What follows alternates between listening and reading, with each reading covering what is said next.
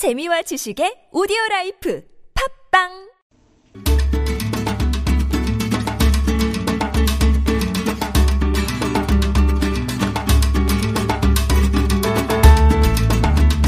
한 권의 책으로 나를 돌아보고 세상을 만나는 시간이죠. 한창원의 책가방. 세종대학교 만화 애니메이션학과 한창원 교수님 오셨습니다. 안녕하세요. 안녕하세요. 지난주에 우리 붉은 토마토님이 그 교수님 소개해 주신 플레인 센스라는 책을 읽고 나니까 아, 전쟁이 항공 역사에 정말 큰 영향을 미쳤더라 네네. 하면서 그렇다면 전쟁이 인류에 미친 영향을 좀 담아놓은 책이 있을까라고 네. 좀 해달라고 골라달라고 부탁을 하셨잖아요. 네, 숙제가 아니지만 숙제처럼 느껴졌던 내용이었습니다. 그래서 네. 제가 지난주에 전쟁 쪽 책들을 쭉 보니까요. 제가 한번 소개해드린 책도 있었어요.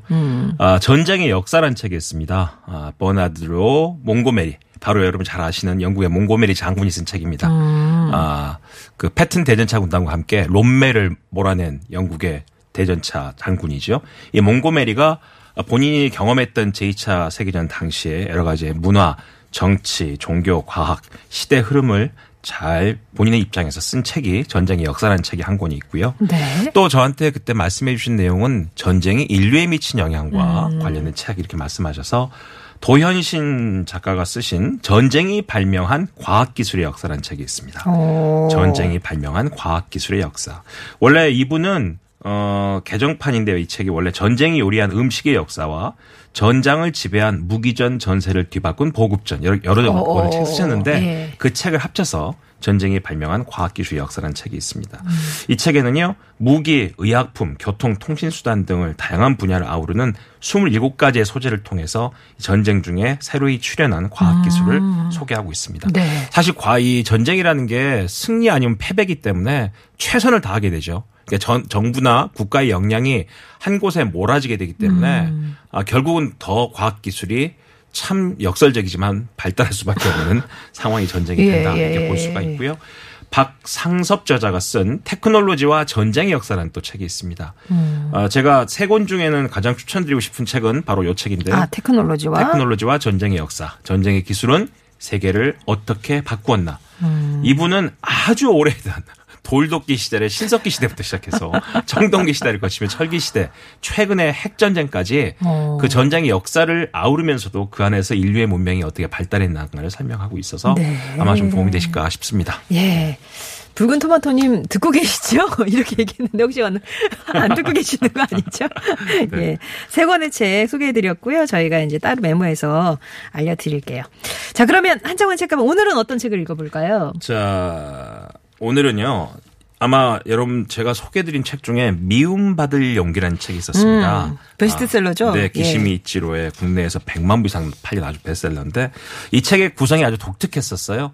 아, 어떤 한 사람이 철학자와의 대화를 계속합니다. 그러니까 우리는 대화를 읽는 거죠. 대화를 읽다가 아, 누구누구에게 미움받을 수 있는 용기가 있는 것이 사실은 미움을 덜 받는 일이다. 이렇게 마무리했던 책이었는데 그 책이 일본에서도 많이 팔리고 우리나라뿐만 아니라 전 세계적으로 베스트셀러가 됐습니다. 근데 제가 이분 책을 또 소개해드린 이유는 이분이 한국 사람들이 자기 책을 너무 좋아하니까 자기도 모르게 한국에 대한 관심을 갖게 됐는데 자기가 너무 한국에 대해 모르고 있더래요.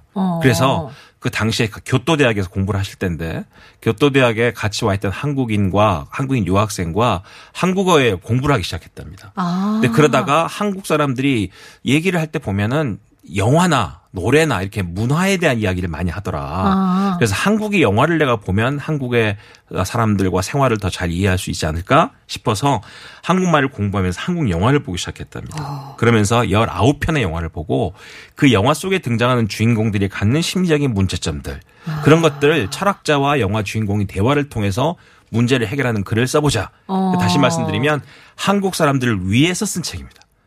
한국 사람들만을 위해서. 그러면은 여기에는 전부 한국 영화가 그렇습니다. 사례로 나오는 거예요. 19편이 한국 영화입니다. 뭐 봄날은 간다, 내 안에 모든 것, 건축학개론, 똥파리, 수상한 그녀, 리틀 포리스트, 8월의 크리스마스. 잠깐. 네. 왜냐하면 오늘 퀴즈가 뭐가 있어서 나올 것 같아서 제가 그래서 끊고 예. 미리미리 퀴즈를 드리도록 하겠습니다.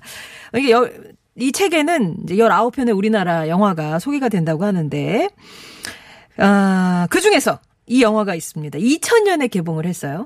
수없이 패러디된 명장면으로 유명하죠. 기찻길 위에서. 그렇습니다. 그렇죠? 바로 나쁜 기억을 품고 살던 주인공이 철로 위에서 나 다시 돌아갈래 하고 울부짖는 장면인데요. 에서부터 영화 시작되죠. 네. 거장 이창동 감독 작품이고요. 설경구, 문소리 배우가 주연으로 열연한 이 영화의 제목은 무엇일까요? 뭐 힌트까지 드리면 사탕의 한 종류. 그렇습니다. 네. 보게 주십시오. 1번 박하사탕, 2번 눈깔사탕, 3번 내 귀에 캔디. 아, 참 천재야, 천재. 네. 예. 정답 아시는 분들은 TBS 앱이나 50번 1호 문자 메시지 우물정 0951번으로 보내주시면 되겠습니다. 보기 다시 드리면은요, 1번 박하사탕, 2번 눈깔사탕, 3번 내 귀에 캔디. 예. 자, 이 책을 열면요, 총 5부. 5부인데 이제 이 부의 구성을 관으로 해놨어요. 마치 영화관처럼 1관, 2관, 3관, 4관, 오. 5관으로 해놨습니다. 1관엔 우리도 사랑일까? 연인과 부부의 문제에 대해서. 근데 제가 이 책을 읽으면서 계속 웃음이 나는 거라. 어떻게 내 얘기를 자꾸 이렇게 하지? 뭐 이런 식의. 아마 여러분들도 이 책을 읽어보시면 본인들의 생각이 어쩜 이렇게 잘 반영돼 있을까라는 생각을 하실 것 같아요. 2관은 그렇게 아버지가 된다는 주제로 가족과 부모에 대한 이야기. 3관은 행복을 찾아서라는 주제로 나와 인생에 대하여. 4관은 내일을 위한 시간, 세상에 대하여. 마지막 5관은 타인은 지옥이다. 사회 속 인간관계에 대하여 이야기를 영화와 함께 하고 있습니다.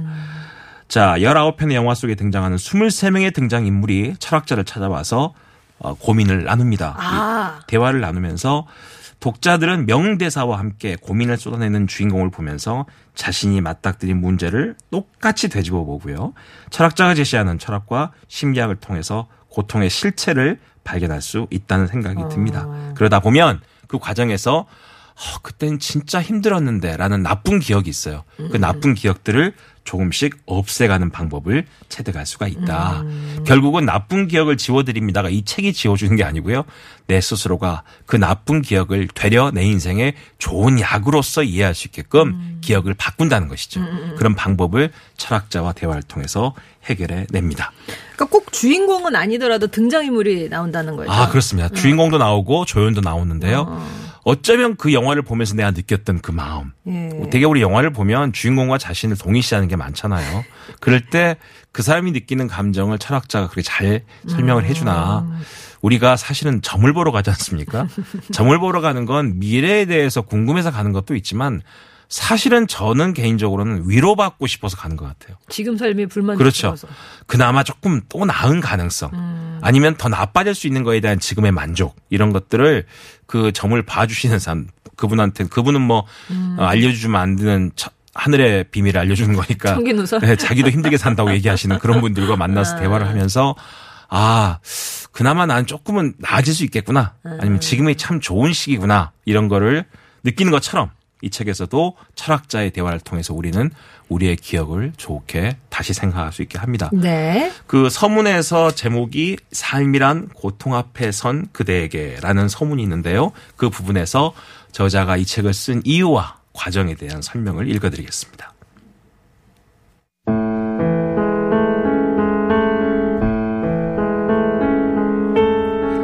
이 책은 철학자와 19편의 한국 영화 주인공들이 나눈 대화를 엮은 것입니다.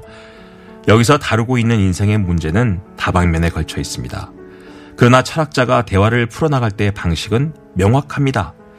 먼저 철학자는 고통을 외면하는 법을 가르치지 않습니다. 그건 당신 탓이 아니에요. 같은 말을 건네지 않으며 또한 왜 이렇게 되었는가 하고 과거에 초점을 맞추지도 않습니다. 가령 지금 직면한 문제의 원인이 과거에 있다고 해도 과거로 되돌아갈 수 없는 이상 그 원인을 과거에서 찾아봐야 아무 소용이 없습니다. 과거의 경험에 얽매이지 않고 오히려 미래에 초점을 맞춰 앞으로 무엇을 해야 할지 고민해 봐야 합니다. 이 책의 제목처럼 나쁜 기억을 지운다라는 것은 사실 과거를 지운다는 의미가 아니라는 것에 주의할 필요가 있습니다. 과거를 떠올리는 지금, 과거에 경험했던 일을 어떻게 받아들이냐에 따라 그에 대한 의미 부여를 바꾼다면 과거는 바뀌는 것입니다. 지금의 나 자신이 바뀌는 것으로도 과거의 기억이 나쁜 것이 아니게 될 수 있습니다. 현재의 내가 타자를 틈만 나면 나를 곤란케 하려는 무서운 존재라고 여긴다면 그 같은 생각을 뒷받침해줄 기억이 되살아날 것입니다. 반면 현재의 내가 타자를 필요로 하며 남을 자신을 도와주는 동료나 아군 친구라고 여기게 되면 과거의 기억 속에서 타자가 자신에게 힘이 되줬던 순간의 기억들이 되살아날 것입니다. 철학자는 가능한 한 구체적으로 조언합니다. 앞서 말했듯이 산다는 것은 고통스러운 일이라는 걸 인정한다 해도 어떻게 되지는 않습니다. 철학자는 힘들었죠? 이런 말을 꺼내지 않습니다. 대신 이렇게 해보면 어떨까요? 라고 조언합니다. 철학자의 조언은 아마도 내담자가 지금까지 살면서 한 번도 실천해 본 적 없는 방법일 것입니다. 허나 이를 실천하다 보면 지금 처한 공경에서 벗어날 수 있을지도 모른다는 희망을 품게 하고 대화를 끝내고 싶었습니다.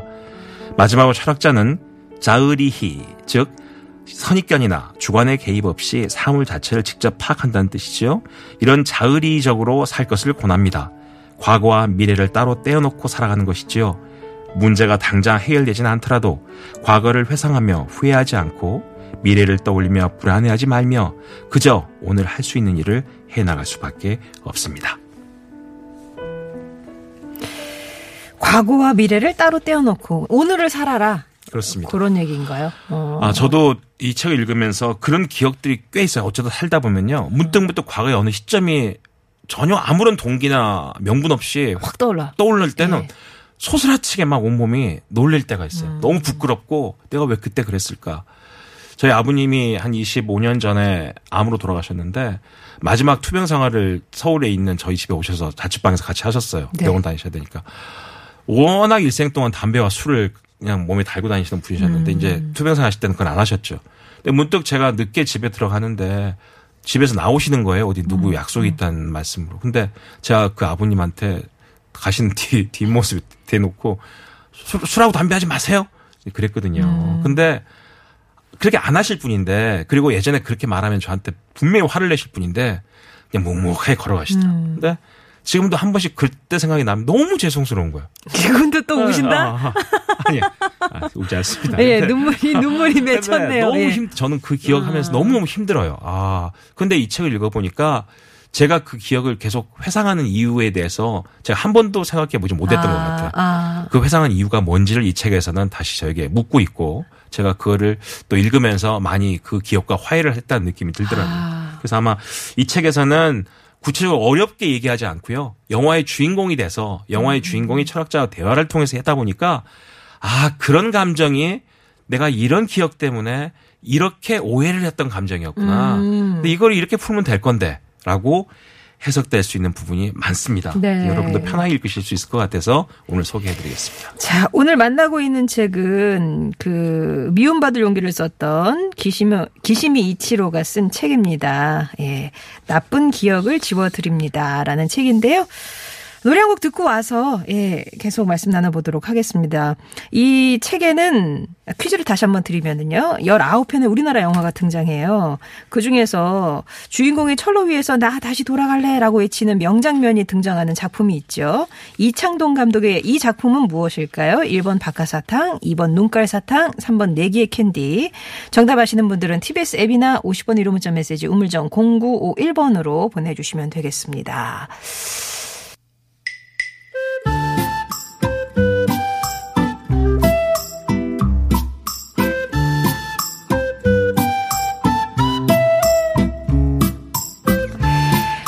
만나는 좋은 사람들 한창원의 책가방. 오늘은 철학자 기시미 이치로의 방구석 일열 인생상담 나쁜 기억을 지워드립니다를 만나보고 있습니다. 8253번님이 와 오늘 벌써 도서 소개하는 날이군요. 이분 그러니까 교수님을 말씀하시는 책을 너무 맛깔나게 소개하셔요. 매주 책 한 권씩 구매하게 된다니까요. 이 코너는 도서 과소비 조장 코너다라고 도서계의 낚시꾼이시죠. 네, 한 교수님. 예, 예. 오늘도 아마 또 벌써 장바구니를 꼭 책을 확인하고 사시기 바랍니다. 자, 이 저자 기시미 이치로가 19편의 영화 중에 사실 이제 우리가 책을 마지막에 편집을 하게 될 경우에는 이제 어떤 글을 먼저 앞에 세울까 고민하게 되죠. 19편 중에 가장 먼저 뭘 할까? 영화가 네. 봄날은 간다입니다. 표진호 감독의 2001년 영화죠. 그중에서 어떤 인물을 골랐을까요? 은수와 상우의 대화에서 시작됩니다. 네. 은수와 상우의 여우 대화를 먼저 시작하죠. 은수가 상우에게 이렇게 얘기합니다. 우리 헤어지자. 상우가 내가 잘할게.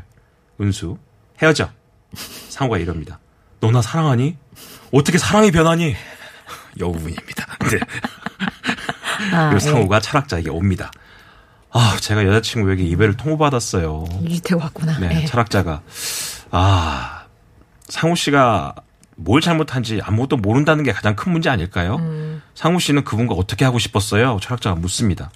결혼하고 싶죠. 그 사람도 아마 같은 생각이었을 거예요. 그럼 서로 결혼 약속을 한 거예요? 아니요. 결혼하자는 이야기를 직접 했던 적은 한 번도 없죠. 근데 왜 그렇게 생각해요? 상우가 이렇게 얘기합니다. 언젠가 그 사람이 부부가 나란히 묻힌 무덤을 보고 제게 우리도 죽으면 저렇게 같이 묻힐까? 하고 물은 적이 있었어요. 그 말을 듣고는 이 사람도 저와 결혼을 생각하고 있다는 생각이 들어서 아버지께 그 사람 이야기를 꺼냈죠. 철학자, 아버님 뭐라고 하시던데요? 네, 사귀는 사람 있으면 집으로 한번 데려오라고요. 여자친구분한테는 그 얘기 했어요? 네. 언젠가 그 사람한테요. 저희 아버지가 담근 김치를 가져다 준 적이 있는데 한번 먹어보고 맛있다고 하기에 김치 담근 줄 알아? 하고 물어봤거든요. 그랬더니요. 그럼! 이라고 했습니다. 그래서 전 아, 이 사람도 나와 결혼할 생각이 있구나 라고 확신했다는 것이지요. 네. 철학자가 정말 대단한 자신감입니다. 그런데 말이죠. 네. 상호가 다시 묻습니다. 철학자가 그런데요. 아버지가 사귀는 사람 있으면 데려오라고 했더니 그 사람이 제게 나 김씨 못 담가 라고 말하는 거예요. 그래서 제가 내가 담가줄게 라고 했더니 아무 말도 안 하더라고요. 철학자가 이럽니다. 굳이 말할 필요도 없는 이야기지만 결혼은 혼자 하는 게 아닙니다. 상대와 합의가 필요한 일이죠. 상우가 그럼 저희가 서로 합의하지 않았단 말입니까? 상우 씨 얘기 들어보니까요. 그분께 결혼하자고 직접 이야기한 적이 한 번도 없죠. 그분도 결혼하자고 말한 적이 한 번도 없고요. 상대에게 말하지 않는 이상 서로 생각이 같을 수는 없지요. 그분은 그저 나 김치 못 담가 라고 말했을 뿐 상우 씨에게 결혼하고 싶다 혹은 하고 싶지 않다고 말한 건 아니라는 겁니다. 아. 결국 이 철학자 얘기를 쭉 듣다 보면요. 상우는 혼자 생각했던 거예요. 혼자 계속 생각했던 거고 사실 이 상우와 철학자의 대화가 끝나면 철학자와 은수의 대화가 다시 나갑니다. 네. 은수도 그 얘기하죠. 자기는 결혼을 한번 했던 여자고 다시 돌아온 여자인데 그 본인 입장에서는 사람 만나기 되게 두려웠다는 거지. 근데 일을 하다가 상우를 아는 사람을 만나는데 너무 좋았어. 같이 있는 게 너무 좋아서 집에 잠깐 들어왔다 갈래요? 라면 먹고 갈래요? 자고 갈래요? 뭐 이런 얘기를 계속 했다는 거지 자기는. 네. 했는데 이 사람은 자기가 처음에 우리 집에 들어왔다 가려 하니까 너무 머뭇거리고 당황하더니 그다음부터는 자기가 생각하는 이 상으로 너무 적극적으로 자기한테 일을 하더라던 거지. 그래서 김치 담글 줄 아냐고 해서 할 수 있다고 그랬더니 I can do it? 그랬더니 아버님 같이 보자 그러고. 그러고 혼자 살아요? 이렇게 물어보면 될 말을 혼자 오래 살았어요? 이렇게 묻는다는 거예요. 그럼 그만 철학자의 막 그렇게 얘기합니다. 집에 가봤더니 혼자 살고 있으니까 혼자 살아요 하면 될 걸 혼자 오래 살았어요? 라고 묻는 거는 그 여자의 모든 과거에 대해서 난 궁금하다는 얘기를 하는 것과 똑같다. 아. 결국 내가 말한 모든 말이 그 사람한테는 다 충격과 고통과 고민이 될 수가 있고 내가 넘겨짚어서 하는 나의 감정은 나만 생각한 거지 절대 그 사람을 생각한 게 아닐 수가 있다. 그래서 그 사람이 헤어지자고 얘기한 것이다. 그리고 또 하나. 은수랑도 철학자가 묻습니다. 은수한테. 헤어지자고 얘기했는데 정말 그럴 마음이 있어서 한 거예요? 그랬더니 당장은 힘들어서 그랬다는 거지. 그래서 은수가 상우한테 그렇게 얘기하죠. 우리 한 달만 보지 말자. 그 다음에도 보고 싶으면 보자. 그런 뜻으로 얘기한 건데 상우는 그래 그럼 보지 마. 또 이렇게 나갑니다. 결국은 안 맞아. 우리가 이 대사를 20년 전 영화입니다. 네네. 봄날은 간다. 이 영화를 생각하면서 대사를 보시면요. 아 그때 그 장면이 있었다. 맞다 그랬다. 아 그치. 근데요. 어느 순간 상우가 자신의 20대 젊을 때와 너무너무 닮아있다는 생각을 여러분이 하게 되실 겁니다. 우리가 사랑을 했는데 그 사랑이 이루어지지 않는 사람이 있었다면 그 사람과의 감정 속에서 항상 나만 생각했던 게 아닌가. 김치 못 담가. 내가 담글게. 헤어지자. 내가 더 잘할게. 이 이야기는 그 사람을 생각하는 게 아니라 나만 생각한다는 얘기. 그걸 모른 채로 늘 모든 핑계와 모든 원인을 여자친구한테만 하다 보니까 결국은 나의 기억은 여자친구에 대해서 나쁜 기억으로 남아있을 수밖에 없다. 내가 그 사람한테 뭘 잘못했을까? 그 사람은 나한테 왜 그 얘기를 했을까? 그 사람 입장에서 한 번 더 생각해보는 그 고민을 해본다면 그 사람이 나한테 충분히 그런 말을 할 수 있는 여지가 있었구나. 네. 나도 그럼 그때 단연코 그래 보지 마 이렇게 할 게 아니라 한 번 더 생각해주고 더 기다려줬으면 어떨까? 그러다가 우연히 꽤 오랜 시간이 지나서 길거리에서 둘이 만납니다. 예, 마지막 장면에서. 그렇죠? 예. 예. 잘 지내? 뭐 잘 지내? 이렇게 헤어질 때 얘기를 하죠. 근데 그때 이야기가 참 흥미로운데요. 은수가 이러죠. 잘 지내지? 상우가 응, 잘 지내. 은수가 이럽니다. 참 날씨 좋다. 오늘 같이 있을까? 상우가 아무 말 안 합니다. 그래 그럼 괜찮아. 나 갈게. 갑자기 상우가 또 이럽니다. 데려다 줄게. 은수가 아니요 됐어 나 혼자 갈게. 이러면서 영화가 끝나죠. 결국 이 얘기도 뭐냐면 서로 간에 서로를 아무도 서로 이해를 안고 있다는 얘기예요. 갑자기 만난 은수가 그렇게 헤어지자고 했던 은수가 만나자마자 오늘 같이 있을까? 이러면 그 사람이 아 나를 보고 싶긴 했었구나 라고 같이 있고 대화를 하면 될 건데 삐져갖고 또 말을 안 하죠.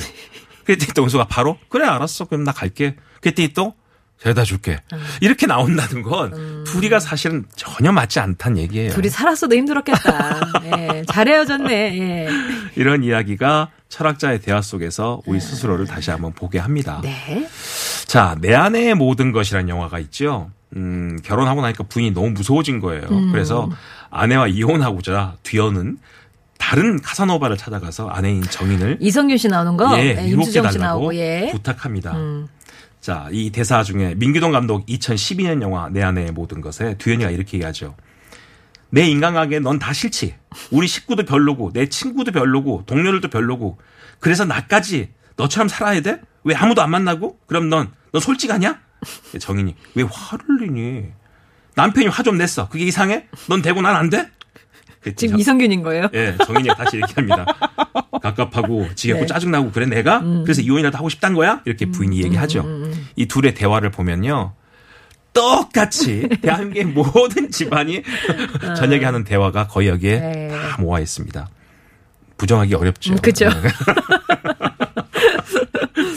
그런데 이제 이 얘기를 철학자는 정인과 이 두현을 다 둘이 앞에 놓고 대화를 합니다. 하다 보면 어떤 느낌이 드냐면요. 둘 다 너무 외로운 거예요. 아. 미국 속담 이런 말이 있더라고요. 가장 심각한 가난은 고독과 사랑받지 못하는 마음이다. 아. 그게 정말 가난한 것이다. 이렇게 얘기를 하는데 이 사람도 그렇게 얘기를 해요. 항상 사람들은 누구랑 사랑할 때는 사랑을 하고 사랑을 받고 차원이 아니라 사랑 자체가 좋답니다. 그래서 그 사람하고 있고 싶어서 계속 있고 싶어서 결혼을 한 건데 하고 보면 저 사람은 지금도 나 사랑할까라고 확인하고 싶어한다는 거지. 그게 늘 묻습니다. 근데 그게 너 나 사랑해? 당신 나 사랑해요? 이렇게 묻지 않고 다른 말로 그런 표현을 하다 보면 그게 오해를 낳고 통제하는 것 같이 느낌을 받고 싸움이 시작된다는 거고 자기는 그렇게 통제하면서 자기가 통제받는 것도 싫어한다는 얘기지. 그러니까 이런 마음이 충돌되다 보면 결국은 싸울 수밖에 없게 되고 처음에 우리가 사랑을 했던 걸까? 라는 생각을 하게 된다는 것이지. 네. 결국은 자신의 외로움을 스스로 해결할 생각부터 하지 않고 내가 사랑했던 사람으로 하여금 나의 외로움을 해결할 생각을 하다 보니까 더더욱 외로워진다는 것이다. 남 탓하다가. 그렇죠. 서로. 그러다 보니까 결국은 아내나 남편에 대한 기억이 나쁜 기억만 계속 쌓여가는 거예요. 우리는 이제 그렇게 사는 거죠, 사실은. 근데 이제 그걸 해결해야 되거든요. 이 책에서도 그렇게 얘기하고 있습니다. 자녀 문제로 상담하러 오는 사람들 중에 자기 아이에 대해서는 부모인 자기가 가장 잘 안다고 말하는 사람들이 있어요. 저도 학부모들이 한번 저한테 오시면요. 애랑 같이 오면 애 고민 때문에 왔는데 엄마 고민을 얘기를 해요. 그러면서 얘는 얘기는 내가 다 알아요. 오. 그런데 얘는 더 짜증내죠. 엄마가 뭘 하는데 이렇게 합니다. 똑같습니다. 부부가 10년 20년 살다 보면 저 사람 내가 다 안다고 생각하죠. 정말 모릅니다. 사람은. 예. 사람 속은. 사람은 정말 모르죠. 예. 그래서 우리가 심리학 얘기 중에 그런 거 있습니다. 아, 남편은 그렇게 생각하고 평생을 산대요. 내 아내만큼은 절대 변하지 않는다. 라고 살고요. 아내는 평생 목표가 있습니다. 내 남편은 반드시 바꿔보겠다. 그런데 한 20년 살잖아요. 남자는 절대 안 변하고요. 네. 여자는 변해 있습니다. 여자가 변한 이유도 그렇게 바꿔지지 않은 남편 때문에 변해 있는 것이죠. 그게 부부의 관계인데 사실 이 책에서도 스스로가 스스로의 문제를 해결할 마음부터 먼저 갖고 그 사람의 생각은 그 다음에 해야 되는데 문제는 모든 원인과 결과를 상대방에 두는 순간 결코 답이 나올 수가 없다. 답이 없네. 이렇게 이야기를 하고 있습니다. 예. 자, 그리고 이제 첫사랑의 이야기를 하는 건축학개론이 있습니다. 오늘 여기까지 소개를 해드릴 건데요. 건축학개론에 서연과 승민이 있죠. 서연은 15년 만에 갑자기 나타나서 제주도에 있는 우리 집 다시 너가 좀 고쳐줄래? 라는 승민의 첫사랑입니다. 네. 승민은 이미 그 여자를 잊었고 첫사랑 기억은 있지만 잊었고 새로운 자신의 동일한 업무를 하고 있는 여자친구 약혼자와 곧 결혼할 생각을 하고 있습니다. 근데 문득 15년 전에 그 대학 때 한 100명 듣는 교양 과목에 뒤에 머리를 날리면서 한 여학생 한 명이 들어오면 전체 100명이 고개가 돌아가던 그 여학생에 대한 기억을 다시 하게 됩니다. 아유. 우리가 이제 이 욕을 이 방송을 할 수 없기 때문에 네. 우리가 더블이나 두라는 걸 쌍이라고 얘기하죠. 네. 쌍. 그다음에 하늘에 날아난 예언을. 거기까지만 하셔도 다 알아들어요. 예. 그래서 더블 예언이라고 얘기했습니다. 아니 그 더블 그게 나야? 네 첫사랑? 그게 나냐고. 승민이 이럽니다. 아니야. 너 아니야. 너랑 나랑 뭐가 있었니? 이렇게 얘기합니다. 그렇지? 나 아니지? 근데 왜 그게 나갔지? 그게 꼭 이상하네? 그러니까 승민이가 이럽니다. 그게 왜 너 같아? 하여튼 얘 이상한 애야. 이상한 유머 있어. 이러면서 또 무시합니다. 근데 그 와중에 나온다는 것이죠. 결국 여기서도 철학자는 그렇게 얘기합니다. 승민에게. 승민은 약혼자가 있는 데서 불구하고 15년만 나타난 그 여인 때문에 약혼자를 헤어져야 되나 고민을 합니다. 그때 철학자가 묻습니다. 15년 만에 나타난 당신의 첫사랑이 당신 좋아한다고 얘기한 적 있어요? 없어. 사물랑 비슷하네. 전혀 네. 그런 적 없습니다. 근데 본인이 걱정하는 거야. 이렇게 얘기하죠. 아니 이 설계하고 집을 고쳐주는 설계하는 사람들이 얼마나 세상에 많은데 굳이 나를 찾아온 이유는 나한테 관심 있다는 거 아니에요? 그리고 걔가 결혼을 했다가 다시 돌아왔는데 혼자 있으니까 나한테 다시 생각을 하는 거 아니에요? 철학자가 묻습니다. 확인해 봤어요? 그러면서 이제 제주도 집을 고칠 때 거기서 중요한 플롯이 등장하죠. 신축을 하자고 약혼녀가 조언을 합니다. 그런데 그 15년 만에 나타난 첫사랑의 그 친구는 개축을 하자고 이야기하죠. 새로 지는 게 아니라 바꿔달라는. 바로 신축과 개축의 사이에서 이 주인공 승민은 여자친구인 약혼녀와 첫사랑의 여성 사이에서 고민을 한다는 거예요. 결론적으로 영화는 여러분 다 아시다시피 그냥 원래 여자친구랑 사는 걸로 되지만 그 과정에서 문제를 해결하는 과정에 늘 자기 혼자 생각한다는 거예요. 아무도 생각하지 않는 이야기를 혼자 걱정한다는 네. 거지. 바로 이 이야기에서도 내가 갖고 있는 모든 고민과 나쁜 기억은 내가 만든 기억이라는 겁니다. 거기를 해결할 수 있는 방법은 책에 있으니까 한번 읽어보시면 도움이 될 것 같습니다. 오늘 만났던 책은 나쁜 기억을 지워드립니다 였고요. 퀴즈 정답만 좀 발표해 주세요. 오늘 네, 1번 박하사탕입니다. 예, 박하사탕. 잠시 후에 당첨자 발표해드리겠습니다. 교수님 감사합니다. 네, 고맙습니다.